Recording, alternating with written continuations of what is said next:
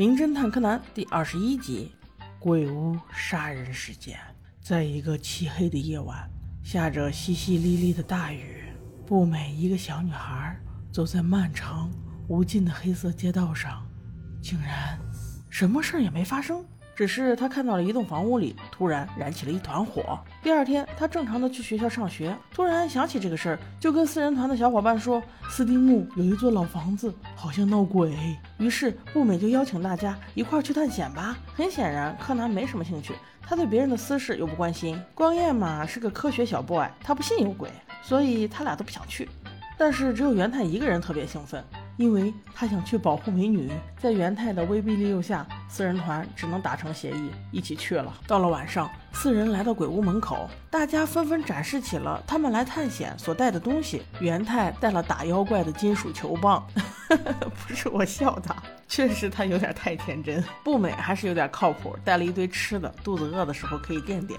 光彦还是有点脑子，他带了手电筒和指南针，有用。他们三个问柯南：“你带了什么呀？”金一心想：“我带了你们三个没带的脑子就够了。”这栋鬼屋大门紧锁，他们要怎么进去呢？元太说他事先来勘察过，发现围墙旁边有一个小门。当四人从小门进入时，柯南就觉得有些奇怪。这栋房屋确实四五年没有人住了，为什么这个小门像是经常活动的样子？之后几人连忙走到大门前。轻轻一推，门却开了，里面黑压压一片，阴森恐怖。步美瞬间就打了退堂鼓。他说：“现在下雨了，我们要不回吧？”元太个傻大胆儿，依然坚持要去。此刻突然电闪雷鸣，风雨交加，吓得几个小宝宝迅速逃进屋内。结果因为太黑，步美没有看清，被一个恐怖的雕像撞倒了。还好光彦拿着手电筒给他说：“不用怕。”这只是一个雕像而已，步美这才平静了下来。于是，这四小只拿着手电筒，慢慢向前摸索着。先是找到了洗手间，步美洗了洗手。柯南就觉得奇怪，这栋房子这么久没有人住，为什么会有自来水呢？洗完手之后，他们又绕着屋子走了很久，慢慢放松了警惕。几个小孩说笑起来，觉得这屋子里面好像没什么。突然，在不远的前方，一扇门。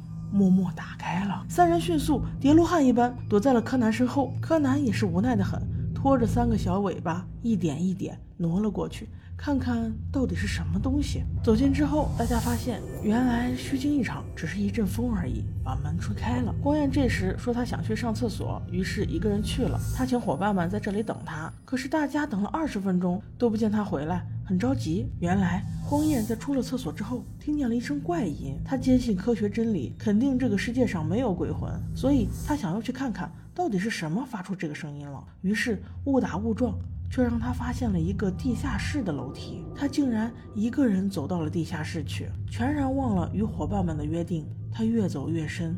越走越黑，突然面前有一个门，他想也不想的慢慢打开，却发现里面有三团鬼火。于是他发出了小孩应有的叫声啊！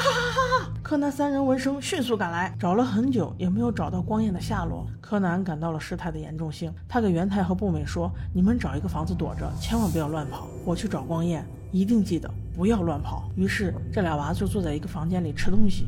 突然，元太就被一阵飘来的香味吸引了，不由自主的就走了出去。柯南边找光彦边想这栋房子的怪事，他确定这栋房子近期一定有人来住过。哎，这几个娃真是不让柯南省心啊！突然，元太又大叫了一声，柯南听到又往回跑，心里抱怨着：“哎，不是让你躲好吗？”步美也听到了元太的声音，但是他找不到元太的人影。步美悄悄一点一点挪动着小碎步，他发现。前方拐角处有一个高高的人影，在一点一点向他慢慢走来。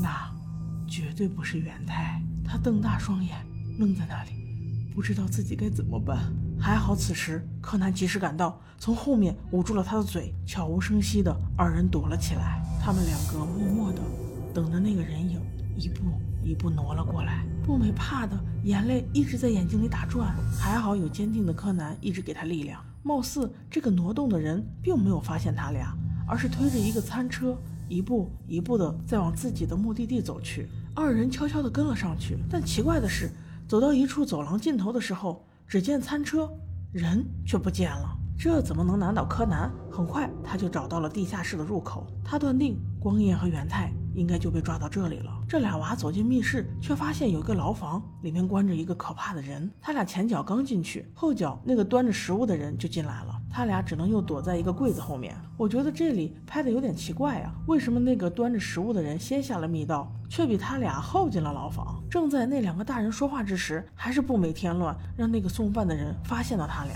那个大人从旁边捡起了一把刀，不慌不忙地说：“我怎么发现除了刚才那两只老鼠，好像还有两只？”哇！我听到这个声音，突然起了一身鸡皮疙瘩，真的有点小恐怖啊！柯南一见这状况，避无可避了，还不如直面这惨淡。太太，你应该就是五年前那个杀人凶手的母亲吧？在这里被你关着的人，虽然他现在的面貌已经几乎改变，但是就凭你们的对话，我就知道他无疑肯定就是杀人凶手，你的儿子。那位太太听到柯南这么说，情急之下想要杀了柯南，还是他的儿子阻止了这一切。他说出了真相，原来五年前他因为第三次高考又落榜了，他回来被爸爸骂人渣、败类、蠢货，他的爸爸极尽侮辱人之能事，把他骂得一无是处。于是他一个忍不住，就用他家的烛台。K.O. 了他的爸爸，而这一切他的妈妈全部都看在眼里。妈妈决定一定会保护儿子。在经历了几次儿子想要去自首的情况后，他决定把儿子关起来，所以就有了今天这一幕。他的儿子实在是经受不住这五年的折磨。第二天，他们终于决定去自首了。虽然五年前的这个案子告破，但是四小只回家后被所有的家长大骂了一天，这真是一个完美的结局。好了，下期见。